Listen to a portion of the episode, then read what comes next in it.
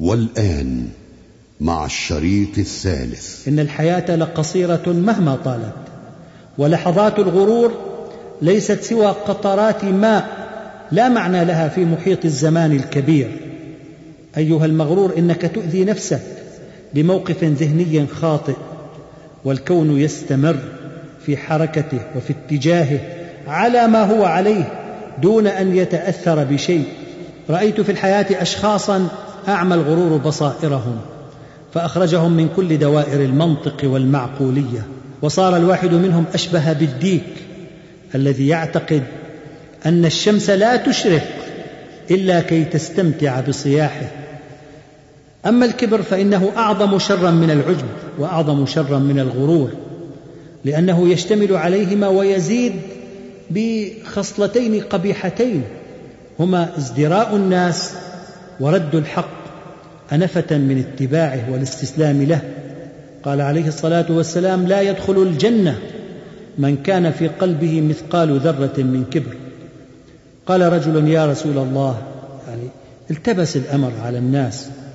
إن الرجل يا رسول الله إن الرجل يحب أن يكون ثوبه حسنا نعله حسنا. فقال عليه الصلاة والسلام إن الله جميل يحب الجمال الكبر بطر الحق وغمط الناس أي رد الحق وازدراء الناس والاستخفاف بهم. وقال أيضا أهل النار كل عتل جواظ مستكبر وأهل الجنة كل ضعيف مستضعف. وقال سبحانه سأصرف عن اياتي الذين يتكبرون في الأرض بغير الحق. المتكبر ينشر في المجتمع معادلة الازدراء المتبادل.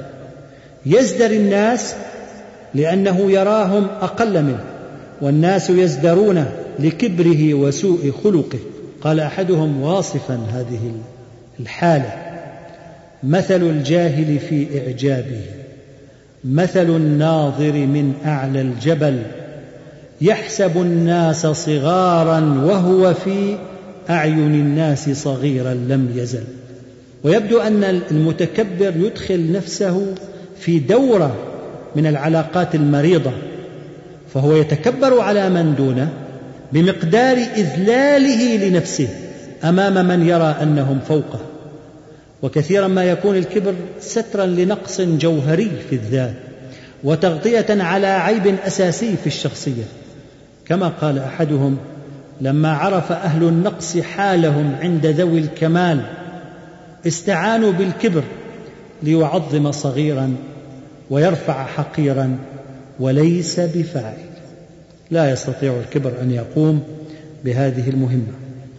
ويصل الكبر في بعض الأحيان إلى درجة يحتاج معها صاحبه إلى علاج كما هو الشأن في المصابين بجنون العظمة. وهؤلاء في عصر الثروة وعصر القوة والتقنية المتقدمة باتوا كثيرين.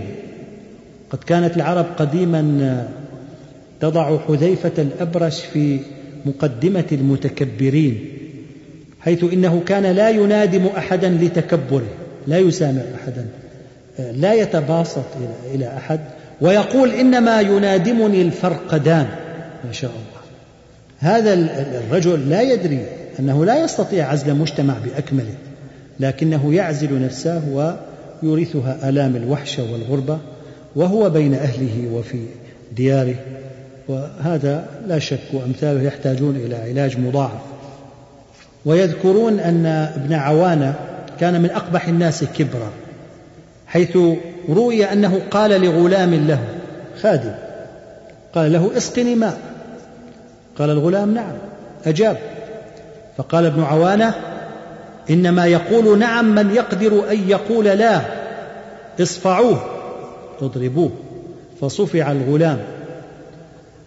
لا يستطيع المرء ابدا أن ينعم بالسعادة والطمأنينة وهو ينشر بين الناس الحقد والكراهية.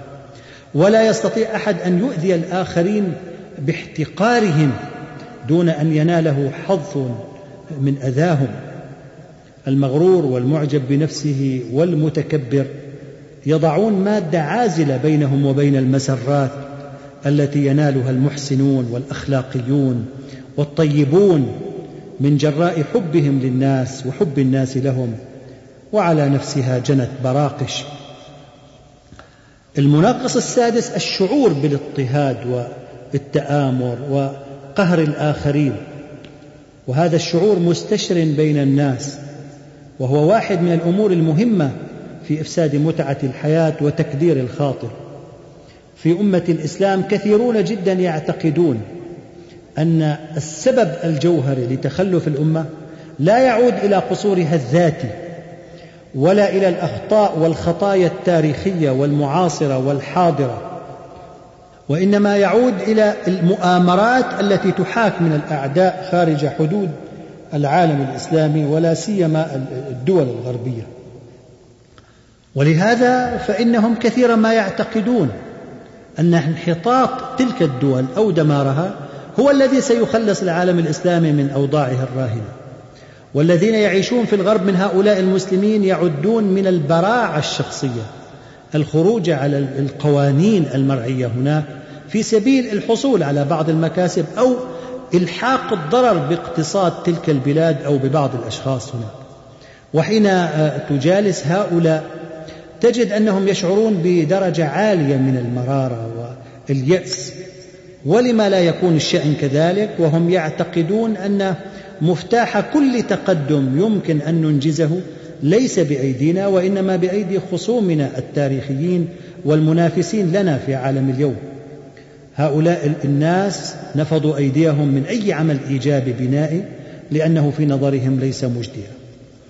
مع أن القرآن الكريم يعلمنا أن المشكلة الجوهرية ليست في تسلط الأعداء ولكن في ضعف ولكن في ضعف دفاعاتنا وضعف التزامنا وقيامنا بأمر الله تعالى. المشكلة في ضعف همتنا في انخفاض إنتاجيتنا وسيطرة الكثير من الأدواء والعاهات الخلقية عليهم على نحو ما نلمسه في قوله سبحانه أولما أصابتكم مصيبة قد أصبتم مثليها قلتم أنى هذا قل هو من عند أنفسكم إن الله على كل شيء قدير. حين هزم المسلمون في أحد قال بعضهم كيف نهزم ونحن جند الله؟ فنزلت الآية. ويقول سبحانه وإن تصبروا وتتقوا لا يضركم كيدهم شيئا. هؤلاء الذين يشعرون بقهر الأمم لأمة الإسلام يظلون غير قادرين على تقييم أحوالهم ونقدها وإصلاحها. وتجد الواحد منهم يسلك في الاستسلام للأوضاع السيئة مسلك الجبريين الذين يعتقدون أن الإنسان لا يعدو أن يكون كالريشة المعلقة في الهواء تميلها الرياح يمنة ويسرا مع أن هؤلاء ليسوا جبريين في معتقدهم ولكن اعتقادهم بهذه السيطرة الرهيبة علينا جعلهم مشلولي الحركة كما هو شأن من يعتقد الجبر. على الصعيد الفرد الداخلي تلقى كثيرين من الناس يعتقدون أن عدم استقرارهم في مؤسسة أو في شركة أو مهنة يعود أساسا إلى الظلم الذي وقع عليهم أو إلى عدم تحملهم لمشاهد التسيب والفساد الذي وجدوه في المؤسسات التي عملوا فيها. ومع أن وجود ما يتحدثون عنه قد يكون صحيحا إلا أنك تجد عند البحث والتدقيق أنهم لم يستطيعوا القيام بواجباتهم المهنية والوظيفية على الوجه المطلوب فتم الاستغناء عنهم. وهناك أشخاص يشعرون أن حياتهم معرضة للخطر بسبب الحقد والحسد الذي يكنه بعض الناس لهم. ولذا فهم في توجس دائم. وهؤلاء أعيد. وهؤلاء في الحقيقة يحتاجون إلى علاج نفسي.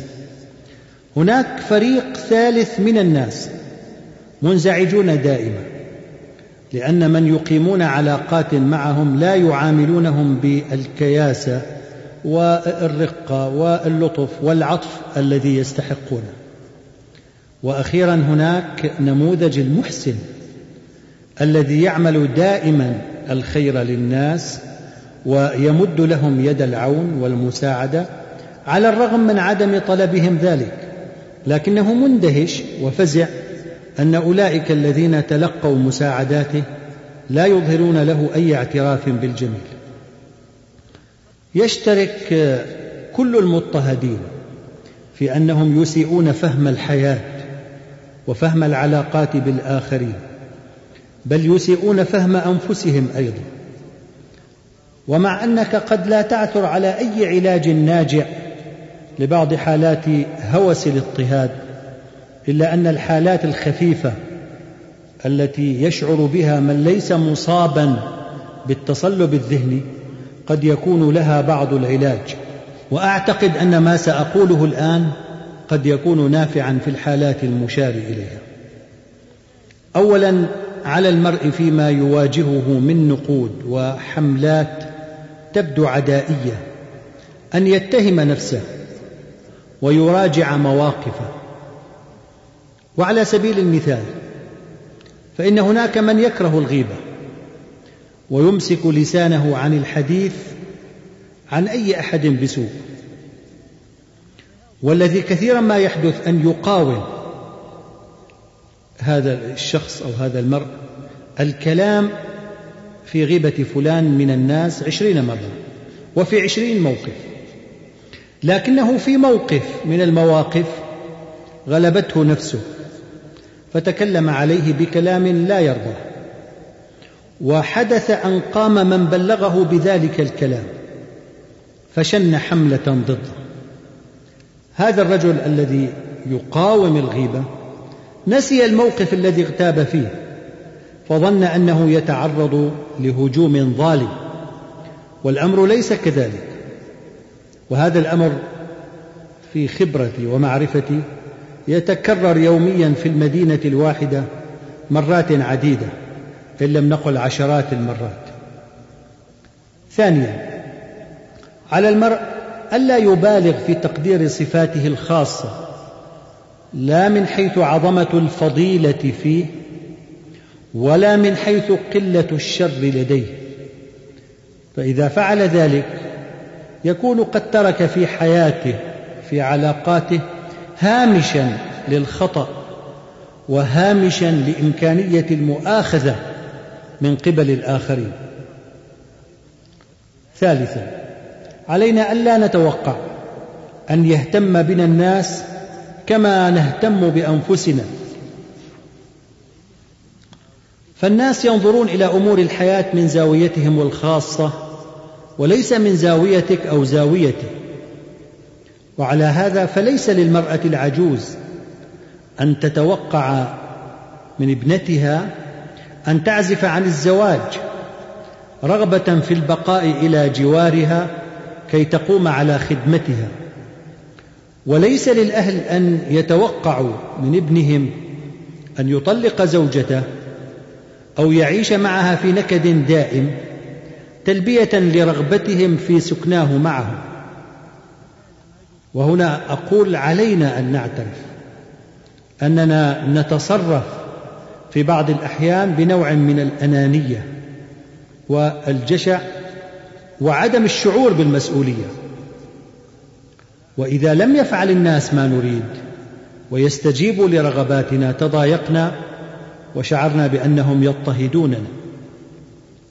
رابعا هذا الأمر الرابع من الأمور التي تساعد على تخفيف الشعور بالاضطهاد.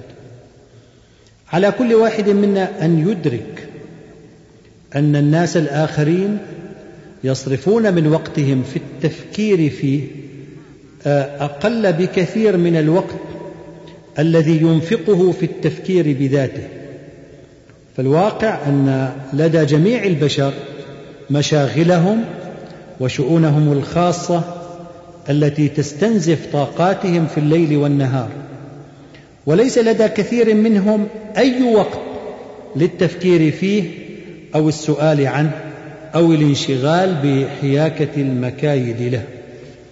إنني أيها الإخوة الكرام أيتها الأخوات الكريمات أعتقد اعتقادا جازما أن ما نفعله بأنفسنا على مستوى أمتنا وعلى مستوى مجتمعاتنا وعلى مستوياتنا الشخصية والخاصة إن ما نفعله تعجز أكبر قوة معادية في الأرض أن تفعله معنا. فالقصور ذاتي والإخفاق داخلي وما يتم تجاهنا من مؤامرات هو شيء طبيعي. ولو كنا في موقف قوة لفعلنا مثله وربما أكثر منه. فبدل أن نتجه إلى التفكير فيما يحاك ضدنا علينا أن نتجه إلى سؤال أنفسنا لماذا يحاك ضدنا كل هذا؟ والجواب قطعا سيكون لأننا النقطة الأضعف. أنت حينما تريد أن تفتح ثقبا في جدار لا تأتي إلى عمود الإسمنت فتحفر فيه. تأتي إلى نقطة هشة فتحفر فيها. علينا أن نعود إلى قول الله جل وعلا إن الله لا يغير ما بقوم حتى يغيروا ما بأنفسهم. لنعد إلى ذلك فهما وتحليلا وعملا وسنجد خيرا كثيرا. الأمر السابع من المنغصات للسعادة وللحياة الطيبة.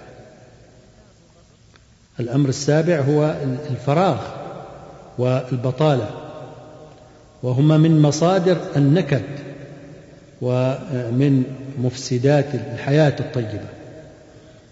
إن الله جل وعلا خلق لكل واحد منا يدين لكي تعملا وتنتجا. فإذا توقفتا عن العمل بصورة غير معتادة ولا طبيعية شعرنا بأن شيئا ما ينقصنا وشعرنا باضطراب داخلي عنيف شعرنا بأن شيئا ما ينقصنا وشعرنا باضطراب داخلي عنيف. حين يكون الإنسان باطلا عن العمل لفترة طويلة فإن أحواله المادية تصبح قلقة. وربما وقع في حرج شديد من العيش. وتصبح الحياة بالنسبة إليه عبارة عن وحدات زمانية. يجب التخلص منها بأقل بأقل قدر من المعاناة. وفي تصوري أن أكثر من خمسين في المئة من المسلمين يعيشون في وضعية دفع الأيام إلى الأمام. كما يدفع المرء شيئا يريد أن يتخلص منه. وهذا وحده كاف لنزع الكثير من أردية السعادة والسرور عن أية حياة وأي عيش.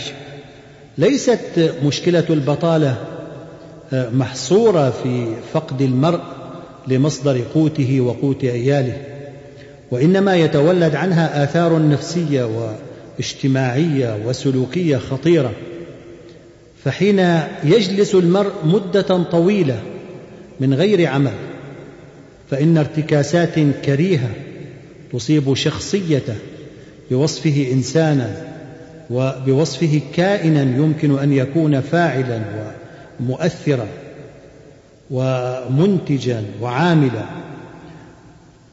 وفي هذه الحالة يمكن أن يفسد احترامه لنفسه. وثقته بذاته.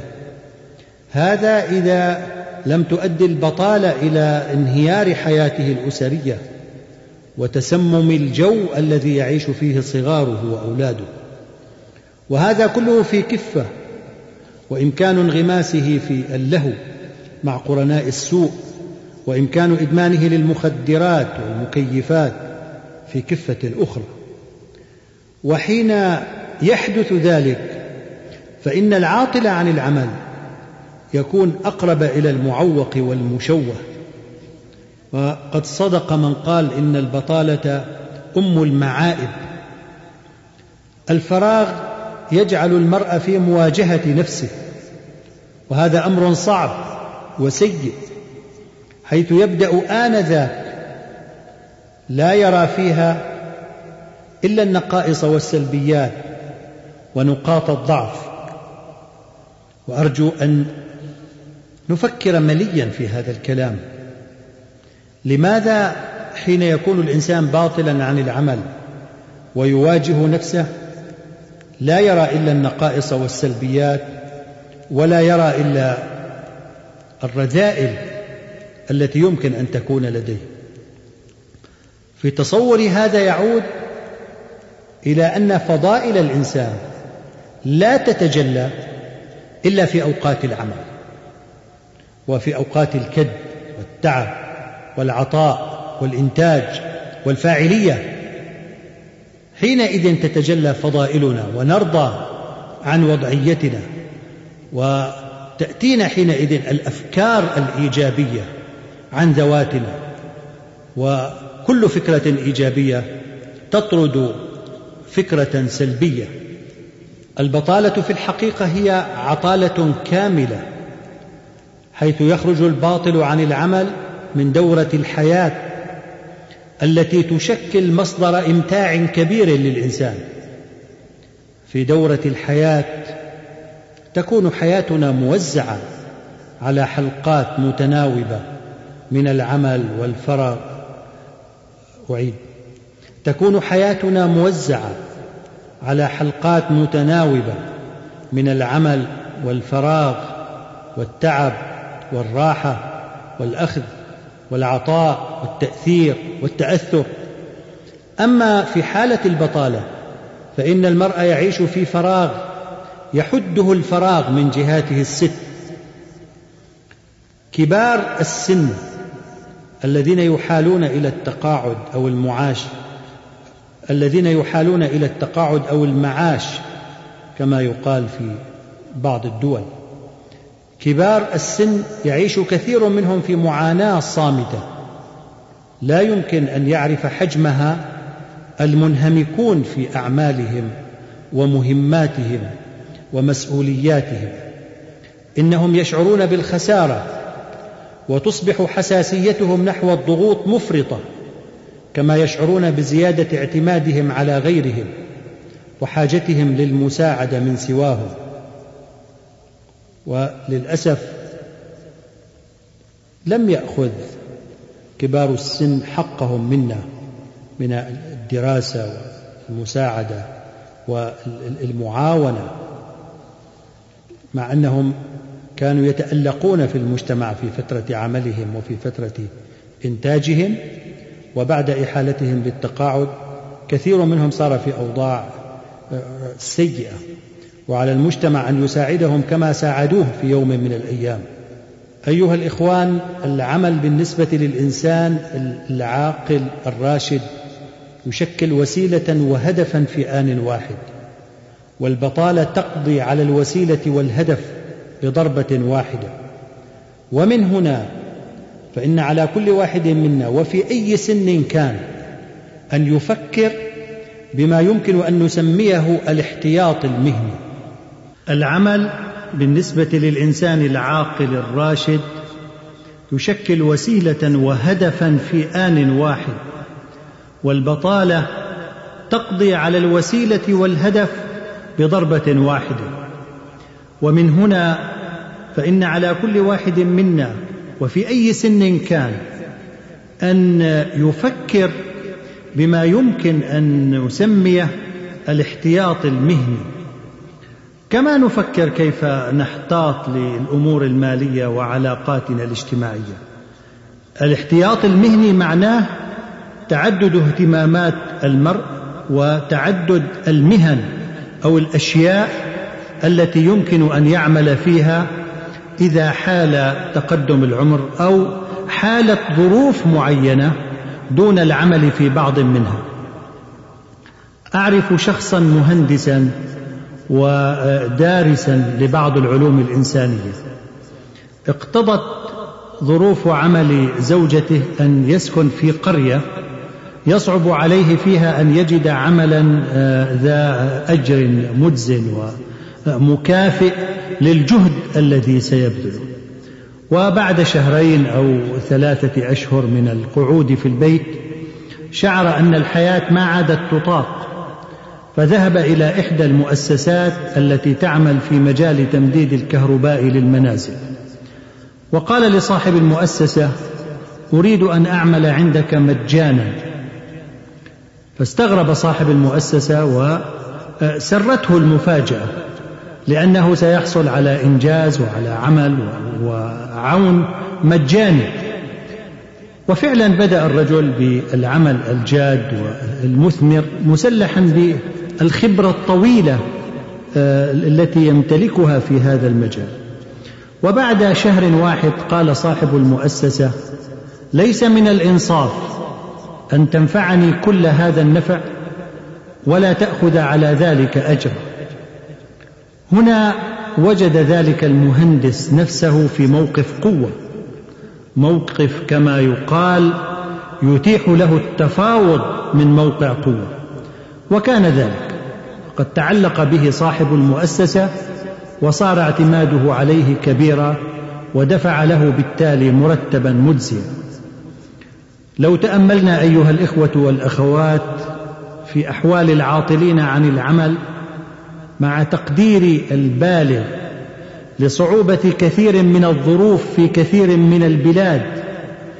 لو تأملنا في أحوالهم لوجدنا أن لديهم خلطة سيئة من الكسل والفوضى وضعف الاهتمام واليأس والارتباك وضعف الكفاءة وضعف التأهيل الذاتي والمهني. إنني أعتقد أن هناك دائما فرص لكن الذين يستفيدون منها هم الأشخاص الأفضل والأكفأ والأنشط. إن أي عمل شريف وبأي أجر كان يمكن أن يؤمن للواحد منا درجة من السعادة أفضل بكثير من الوضعية النفسية التي نكون فيها في حالة البطالة وفي حالة الفراغ. وسوف أتحدث عن دور العمل في توطيد أركان الحياة الطيبة عند الكلام عن أسباب ومقومات السعادة بحول الله وطوله. ثامنا الفجوه بين الطموح والإنجاز. كثيرا ما تشكل مصدر إزعاج مستمر لكثير من الناس. وإن علينا أن نقول في البداية إن من المهم أن يكون للمرء آمال يطمح إلى تحقيقها وأن يكون هناك أهداف يسعى إلى الوصول إليها. فالحياة من غير شيء يكون أمامنا تعني الجمود وتعني التكلس. التقدم الحضاري بطبيعته يجعل طموحات الناس تتسع فالذي يغري بالسعي إلى المزيد من الرفاهية وإلى المزيد من اقتناء الأشياء والمزيد من استهلاكها هو الرفاهية نفسها.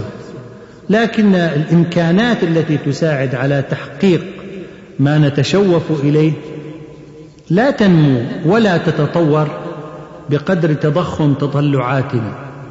فيكون لدينا من ثم آه، شعور مستمر بأن ما نجده أقل بكثير مما نطلبه في عالم المسلمين فقر وعوز واسع النطاق في الحقيقة.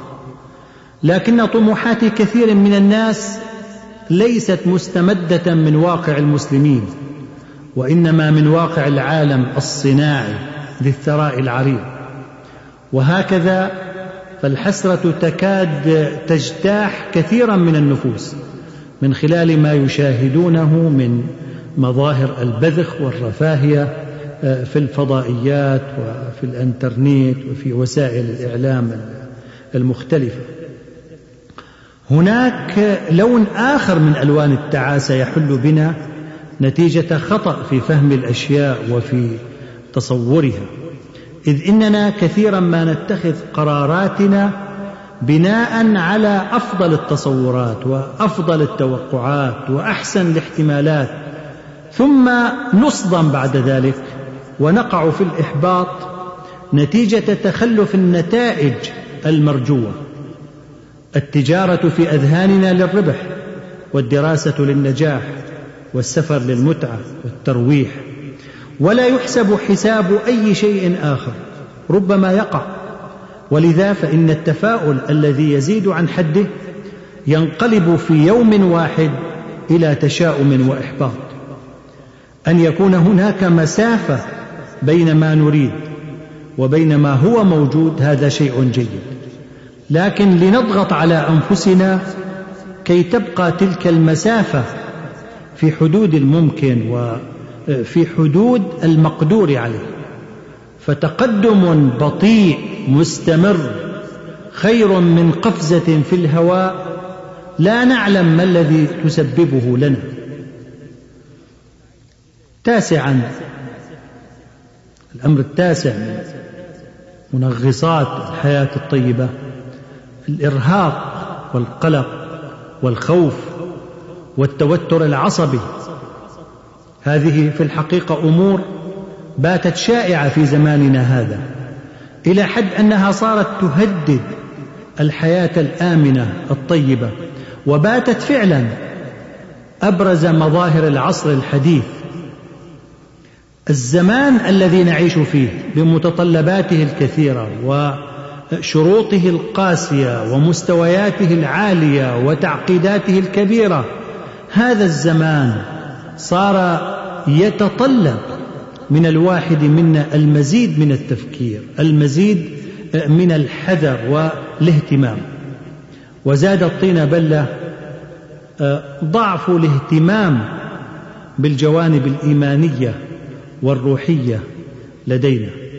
إننا نشعر في بعض الأحيان أننا في حاجة إلى قدر كبير من التوازن حتى لا نحيد عن الطريق الصحيح.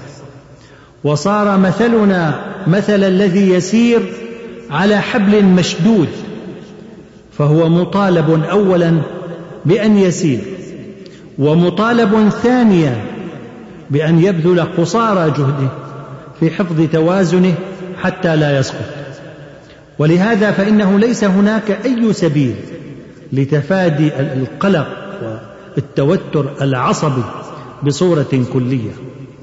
التعب الجسماني المحض بدون أن يكون مفرطا يظل أقرب إلى أن يكون سببا من أسباب السعادة وهو يفضي إلى النوم الهادئ ويجعل قابلية المرء لتناول الطعام جيده كما أنه يضفي نكهة ممتعة على المسرات المتاحة في الإجازات والرحلات وأوقات الفراغ وحين يكون التعب الجسماني مفرطا وقاسيا فإنه يغدو أحد الأعداء المهمين للسعادة والانشراح. ولذا فينبغي العمل على تفاديه والتقليل منه إلى أقل حد ممكن.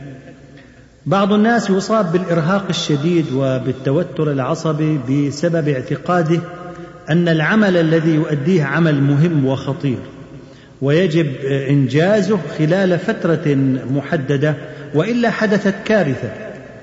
ويعتقد أن أخذ استراحة ليوم أو يومين يعد امرا غير معقول ولا مقبول.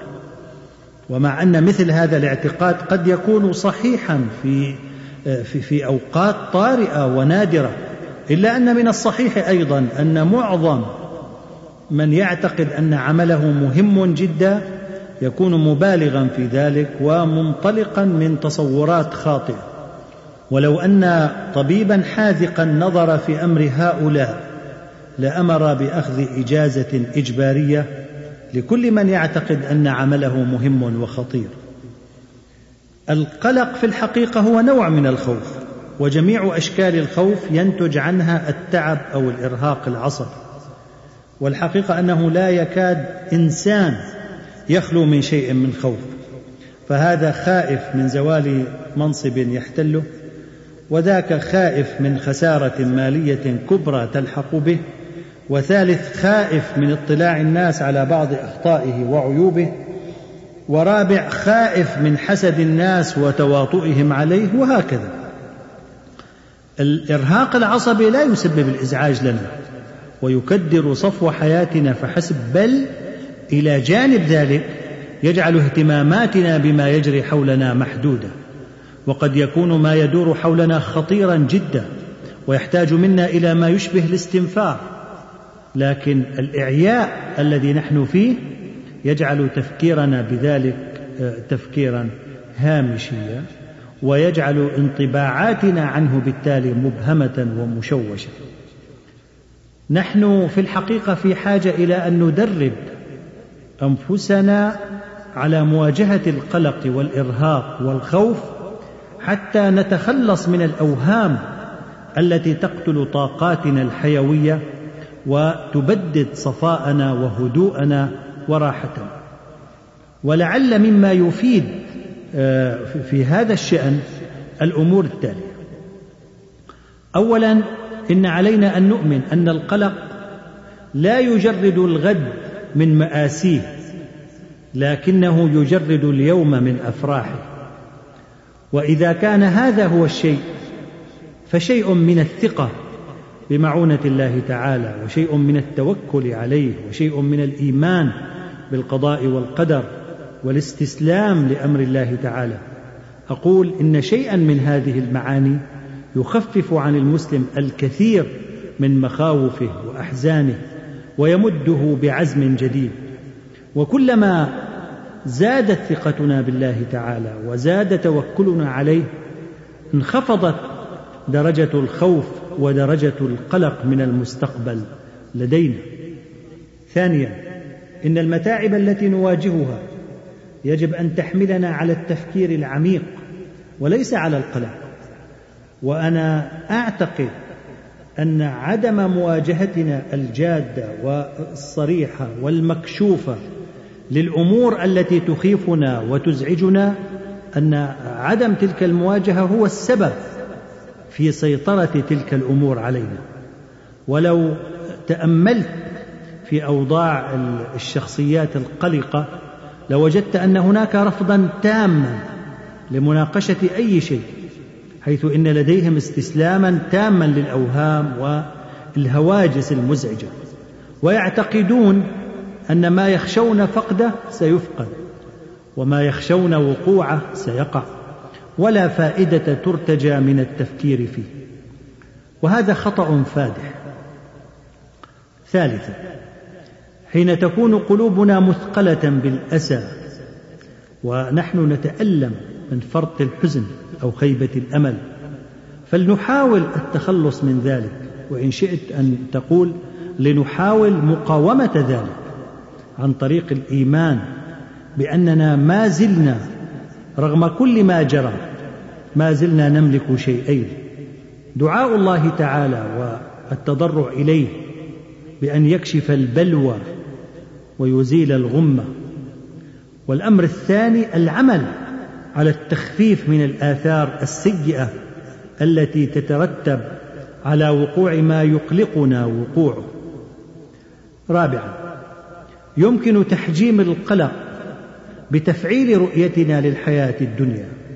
فكل ما يجري في هذه الدنيا من مآس ومصائب وكوارث يأخذ طابع العابر والمؤقت. وإن أعظم العواصف التي تثور في حياتنا لا تعدو إذا حققنا النظر وتأملنا جيدا لا تعدو أن تكون في نهاية الأمر أكثر من زوبعة في فنجان كما يقولون. إن الواحد منا ليس سوى جزء صغير جدا من العالم ويجب أن يعرف قدر نفسه ولا يبالغ كثيرا في تضخيم أهميته. نحن في حاجة إلى نوع من الترويض العقلي ونوع من السيطرة على أفكارنا. والحقيقة أن معظم الناس لديهم مشكلة ضعف توجيه أفكارهم والسيطرة عليها ومناقشتها وتقييمها. والقيام بذلك في تصوري ليس بالأمر الصعب كما قد نتوهم في كثير من الأحيان. خامسا لا تفكر في مشكلاتك وفي الأمور التي تزعجك إلا إذا علمت أن هناك جدوى للتفكير. ولا فائدة من التفكير إذا لم يكن لدى المرء بعض المعلومات حول الأمور التي تزعجه وإلا لم يستفد من التفكير شيئا. أما في الليل فلا تفكر أبدا سواء أكانت هناك جدوى من التفكير أو لم تكن. وذلك حتى لا يحرم الإنسان نفسه من النوم والراحة التي يحتاجها للعمل والأداء الجيد في يوم جديد. سادسا منحنا الأهمية الزائدة لأي موضوع يسبب لنا الإزعاج ويسبب لنا الغم والخوف. يقول أحد الفلاسفة المعاصرين قدمت في شبابي عددا لا يستهان به من المحاضرات العامة. وفي بداية الأمر كان كل جمهور من السامعين يفزعني فكان توتر أعصابي يجعلني أتكلم برداءه وتأتي خطبتي مشوهة جدا. وكنت أخشى من هذا المأزق كثيرا حتى إنني كنت أتمنى في بعض الأحيان لو كسرت رجلي قبل الصعود إلى المنصة وتقديم المحاضرة. وحال انتهائها أكون مرهقا من عنف التوتر العصبي وتدريجيا عودت نفسي على الشعور الشعور بماذا؟ الشعور بأنه لا فرق. إذا تكلمت بطريقة جيدة أو تكلمت بطريقة رديئة فسوف يظل الكون على ما هو عليه ولن تخرب الدنيا في كلا الحالين ووجدت أنه كلما قل اهتمامي إذا تكلمت جيدا أو رديئا قل الكلام الرديء الذي أتكلم. وهكذا آه، أخذ التوتر العصبي يقل آه، تدريجيا حتى وصل تقريبا إلى نقطة التلاشي.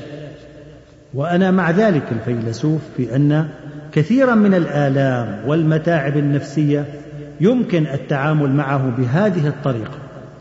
فنجاحاتنا وإخفاقاتنا ليست مهمة إلى الدرجة التي نفترضها عادة. ولست أريد هنا الخروج عن الرؤية الموضوعية للأشياء ولكن أحب أن أقول لنضع الأمور في سياقها العام. إذا كان ذلك يخفف آه، من أحزاننا التي مهما كانت شديدة ومهما كانت مؤذية فلن تغير من واقع الحال أي شيء. أنت الآن في الأربعين وقد حصلت على الثانوية منذ آه، اثنين وعشرين عاما ماذا لو كنت حصلت عليها منذ واحد وعشرين عاما أو منذ ثلاثة وعشرين عاما ما التأثير العظيم الذي سيتركه دخول الوظيفة أو الجامعة في حياة إنسان بشكل مبكر سنة أو متأخر سنة؟ إذا أردت رأيي الشخصي قلت لك لا شيء هناك أبدا مما أظن ومما تظن ومما يظن الناس. فتأثير المشكلات مهما عظمت لا يدوم ويتناقص مع كل ساعة تمر. فلا داعي لتنغيص الحياة بشيء قضى الله فيه بما أراد وأحب. سابعا من أمراض عصرنا التي تشكل نوعا من الإفساد المستمر للسعادة ما يمكن أن نسمي إلحاح الإنجاز حيث تجد أن كثيرا من الناس ولا سيما رجال الأعمال وكبار الموظفين كثير من هؤلاء أصيبوا بهوس إنجاز الكثير من العمل في أقل وقت ممكن إلى درجة يصعب معها فهم المنطق الذي يسيرهم والفلسفة التي ينطلقون منها. هم دائما في عجلة من أمرهم ودائما لا وقت لديهم. ودائما ما هو مطلوب منهم. هكذا يتوهمون. دائما ما هو مطلوب منهم أكبر من طاقتهم. هناك أشخاص يحمل الواحد منهم ثلاثة جوالات. هل تصدقون هذا؟ ولا يسكت واحد منها حتى يبدأ جرس الآخر بالرمي إنهم أشبه بمن يقذف في الهواء خمس أو ست كرات بصورة مستمرة وعليه حتى لا يخسر ألا يقع أي منها على الأرض. إن هذا الأسلوب في العمل ضار جدا بالقلب وضار جدا بالصحة النفسية وضار بالحياة الأسرية. وما يكون منه طارئا أو مؤقتا يحتمل. لكن من يعرف منا هذا الصنف من الناس يجد أنهم أفضل من ينطبق عليهم المثل الصيني لا شيء يدوم أكثر من المؤقت. إنه كلما زادت إنجازاتهم زادت مشاغلهم وزادت متاعبهم وشعروا أن الأربع والعشرين ساعة في اليوم لم تعد كافية. ولا أعرف أنا شخصيا أي طريقة لإقناع هؤلاء بأن كل من يسابق ظلة أو يحاول الإمساك به سيخسر السباق في النهاية. نحن من كثرة حبنا للإنجاز ما عدنا نلمس إلا المحسوس والسريع وأهملنا ما يمكن أن يقوم به عقلنا الباطن من أعمال ممتازة.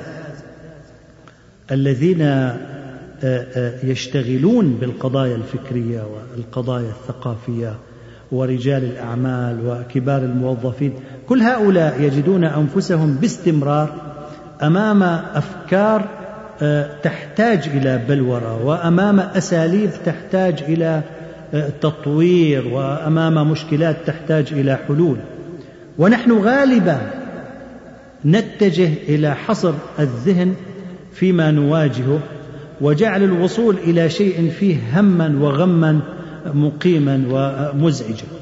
مع أن هناك اسلوبا كثيرا ما ينجح في التخفيف من هذا وهو تشغيل العقل الباطن والالتفات بوعينا إلى الاهتمام العادي بأمور أخرى.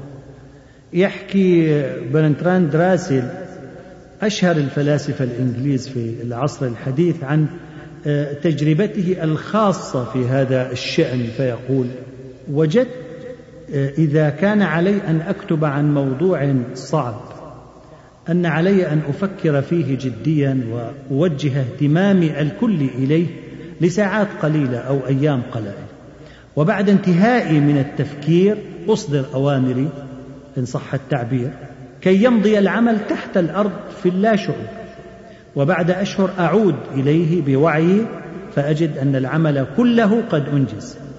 وكنت قبل اكتشاف هذه التقنية أقضي تلك الشهور الفاصلة بين التفكير والتنفيذ في قلق وهم لأني لم أكن آه، أحرز في هذه الفترة الفاصلة اي تقدم أيها الإخوان أيتها الأخوات إن كل عمل مهما كان خيرا ومهما كان مفيدا قد ينقلب إلى سوء وبلاء وخسائر فادحة إذا جانبه شيئا الرفق والتوازن. الرفق والتوازن هما الطابع الجميل والحكيم. الذي يتركه الكبار على أعمالهم وعلى إنتاجهم. العاشر من منغصات الحياة الطيبة اتجاه المرء إلى اتخاذ الملذات أساسا ورأس مال جوهريا للحصول على السعادة. وكنا قد أشرنا إلى ارتباط وثيق بين اللذة والسعادة لكنهما لا يتطابقان. فقد نجد السعادة دون لذة وقد نجد اللذة دون سعادة. ومما يؤسف له أن أعدادا متزايدة من الناس ولا سيما الشباب والفتيان والفتيات. صار لديهم اعتماد أساسي في الحصول على السعادة والأمن والاطمئنان. اعتماد على ما ورد إلينا من العالم الغربي والصناعي عامة من تقنيات ووسائل تقوم أساسا على الرفاهية وعلى السعي إلى الانتصار على الإملاق والعوز والجهد والملل بل على الشيخوخة أيضا والقبح. فقد نشطت في الآونة الأخيرة عمليات التجميل للرجال والنساء وهي أشكال وفنون كثيرة. كما كثرت الأدوية المنشطة وتلك المقاومة لتكلس الخلايا أو شيخوخة الخلايا. وقد صار مستقرا آه، في أذهان الكثيرين منا أن الإنسان السعيد هو دائما شاب وأن المرأة السعيدة هي دائما جميلة. السعادة صارت لدى الكثيرين تكمن في التسلية والمرح والرحلات. والخروج إلى المتنزهات. بل إن الأمر تجاوز كل هذا إلى وجود مساع مسرفه لإحداث نشوة مصنوعة في الروح عن طريق العقاقير المخدرة وهي كثيرة ومتنوعة. وعلى من يقع في حبالها أن يزيد من تناولها حتى لا تفقد تأثيرها. وهكذا تصبح الحياة السوية الحياة الطبيعية لدى المدمنين حياة لا تطاق ويؤدي بهم ذلك في نهاية الأمر إلى تدمير حياتهم الروحية والنفسية والاجتماعية.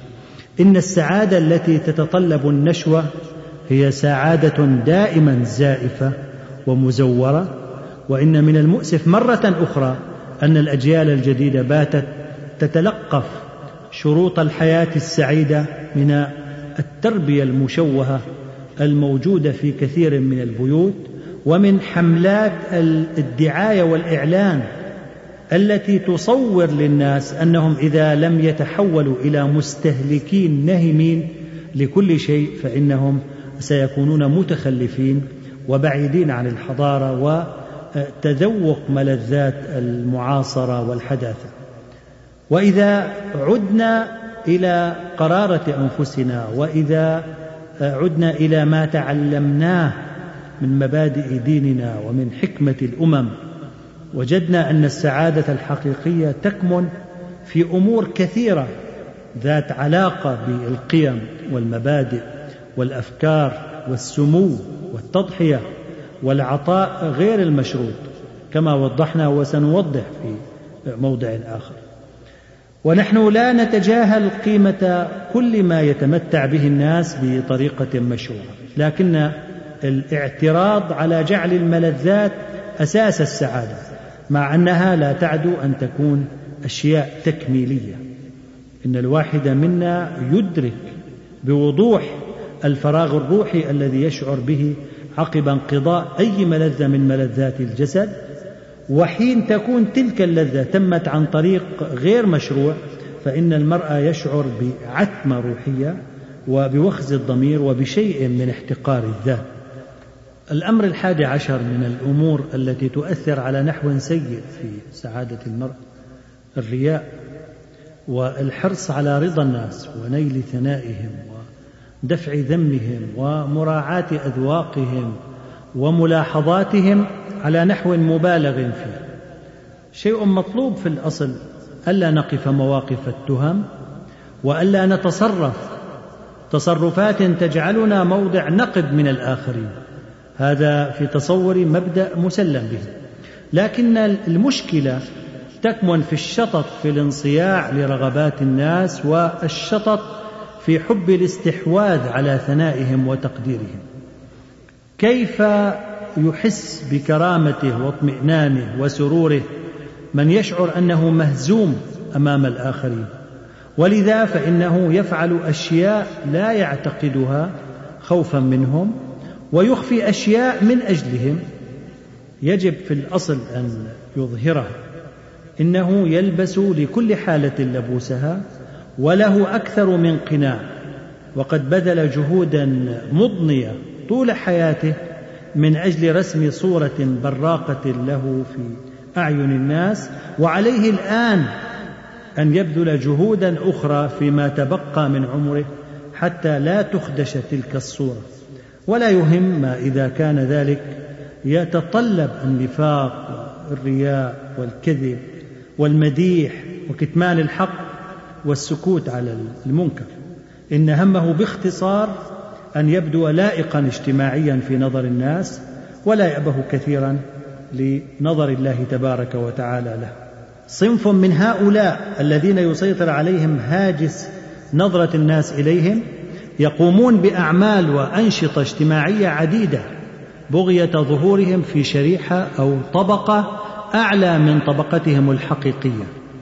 فهم يقدمون الهدايا القيمة لمن يعتقدون أنهم أرفع درجة منهم كما يقومون بزيارتهم وعرض بعض الخدمات عليه. هذا الصنف يشعر بآلام نفسية مبرحة غامضة وخفية. وتلك الآلام مردها في الحقيقة لفقد الانسجام بين روحه وعقله ونفسه من جهة. وبين سلوكاته ومجاملاته الاجتماعية. كما أنها تعود أيضا إلى النظرة الدونية التي تتكون لديهم عن أنفسهم حيث يشعرون في أعماقهم أنهم غير صادقين ولا عزيزي النفوس ولا مستقيمين ولا أقوياء بما فيه الكفاية. إن الذين يكدرون حياتهم من أجل الآخرين أو من أجل نيل شيء لا يستحقونه وليس لهم لا تكون علاقتهم بالله جل وعلا إلا هامشية ولا تكون دعائم الإيمان في أنفسهم إلا مزعزعة. قد قال الله تعالى في المنافقين يراءون الناس ولا يذكرون الله إلا قليلا. وهذا الصنف في حاجة ماسة إلى أن يعرف أن ما فقده بمراءاته ومجاملاته هو أكثر بكثير من كل الأشياء التي سيكسبها وبكل المقاييس. وإن في تكاليف الحياة ومتطلبات القيام بأمر الله تعالى لشغلا عن كل شغل كما أن فيها من الجزاء ما يفوق بما لا يدع مجالا للمقارنة ما يمكن أن يربحه من وراء لبس قناع وخلع قناع. أحد الموظفين المرموقين كان يقول لرئيسه في العمل كلما قابله أحلامك أوامر. أي ان ما تحلم به وتتخيله وتتمنى الحصول عليه أعده بالنسبة الي امرا واجب التنفيذ. ومن كثرة تكرار ذلك فإن مديره تضايق منه وصار يقول له يا فلان لا تبالي وما تقوله غير معقول. فما يكون من صاحبنا إلا أن يقسم الإيمان أنه لا يبالغ وأنه يعني ما يقول وأنه مستعد لأن يفدي ذلك الرجل أي رئيسه بنفسه إذا لزم الأمر. إننا جميعا نعرف اشخاصا كثيرين يكفون عن بعض أعمال الخير ويحرمون أنفسهم من ثوابها خشية أن يتهمهم بعض الناس بالرياء. أو يفسروها تفسيرا خاطئا. وهذا من علامات الحرمان وعلامات الخذلان. إن الحضارة ولا شك تعني المزيد من الإحساس بالآخرين لكنها تعني أيضا استقلال الشخصية والحساسية نحو الكرامة الشخصية وتنفيذ القناعات الخاصة. ومهمتنا دائما أن نقوم بسلوك المسلك الصحيح نحو كل ذلك. الثاني عشر الأنانية والتمحور حول الذات وتضخيم الأنا. هذه أمراض خطيرة من أمراض عصرنا وهذا المرض وهذه الأمراض تجلب لنا الكثير من المزعجات مع أن الظاهر أن الأناني شخص يخدم ذاته ومصلحته على أفضل وجه ممكن. لكن الأمور في الحقيقة أعقد من أن تفهم على هذا النحو.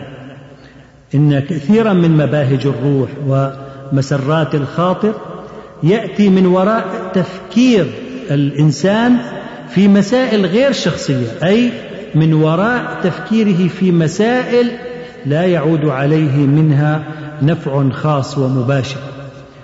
وعلى سبيل المثال فإن موردا من أعظم موارد السعادة يتمثل فيما تجلبه لنا الحياة الاجتماعية من أمن وسرور. ولا تستقيم هذه الحياة إلا بالبذل والعطاء المجاني سواء على مستوى الأسرة أو على مستوى الجوار أو على مستوى الأصدقاء والزملاء أو على المستوى العام. فقد مضت سنة الله تعالى في اجتماع الناس أن يكون ما يعود على حياتهم المعنوية من تدعيم وتقوية مكافئا لما يبذلونه من مال ومن وقت وجهد وعطاء غير مشروط على الصعيد المادي. ولك أن تتصور معي صداقة من غير تبادل لأي شيء مادي أو منزلا يتقاضى فيه الزوج من زوجته أجرته أو ثمن الطعام الذي تأكله وتتقاضى المرأة من زوجها ثمن خدمة أولاده وتربيتهم وتنظيف البيت وطهي الطعام. ولك أن تتصور حينئذ النزاع اليومي والحساب المصلحي والأناني الذي يتم في كل الأوقات. لا شك أن الحياة آنذاك ستكون مرهقة غاية الإرهاق. شعار الأنانيين أنا ومن بعدي الطوفان وتحقيق هذا الشعار على الوجه الأكمل يقتضي رذيلتين الشح بكل ما يحمله من معاني الأثر والإمساك والجشع بكل ما يحمله من معاني الشعور بالحاجة والرغبة في الاستحواذ على ما في أيدي الآخرين. البخل حين يحل في نفس إنسان يجعل تلك النفس أمام يجعل تلك النفس أم تعاسته ومصدر شقائه. فالبخيل المقتر مهما ملك يكون في حالة أشد من حالة الفقير. إن الفقير يفتقد بعضا أو كثيرا من الأشياء لكن الشحيح الأناني يفقد كل شيء وتملأ قلبه الحسرات بسبب عدم امتلاكه الإرادة التي يحتاجها للإنفاق على ما يشتهيه. قال عليه الصلاة والسلام اتقوا الظلم فإن الظلم ظلمات يوم القيامة واتقوا الشح فإن الشح أهلك من كان قبلكم حملهم على أن سفكوا دماءهم واستحلوا محارمهم. أما الجشع وحب الاستئثار الذي يصاب به الشخص الأناني فإنه يشكل جذرا مفزعا من جذور الرذيلة. والإنسان الجشع يسلك مسالك يتنزه عنها الحيوان بالغريزة التي وضعها الله تعالى فيه. قد صور ذلك أحد الشعراء حين قال الذئب يترك شيئا من فريسته للجائعين من الذؤبان إن شبعا والمرء وهو يداوي البطن من بشم يسعى ليسلب طاوي البطن ما جمع. الذئب حين يشبع لا يدخر وإنما يترك باقي ما افترسه يترك باقي الفريسة للذئاب الجائعة حتى تأكل منها. أما الإنسان الجشع فإنه وهو يداوي بطنه من التخمة وإنه وهو حائر في التصرف بالأشياء الهائلة التي يملكها إنه في هذه الحالة يسعى ليسلب طاوي البطن ما جمع. يسعى للانقضاض على الأشياء القليلة جدا التي يملكها الفقراء المعدمون. الطمع حين يتحكم بإنسان يحول نبله ومروءته وذكاءه إلى شيء يشبه البلاهة. فالإنسان الطماع الجشع يتصرف تصرفات لا يتصرفها من رزق أي قدر من العقل والحكمه والكياسة. يقول أحد الكرماء وهبني أحدهم نعجة فأهديت إليه ناقة ثم أهداني نعجتين فبعثت إليه بناقتين.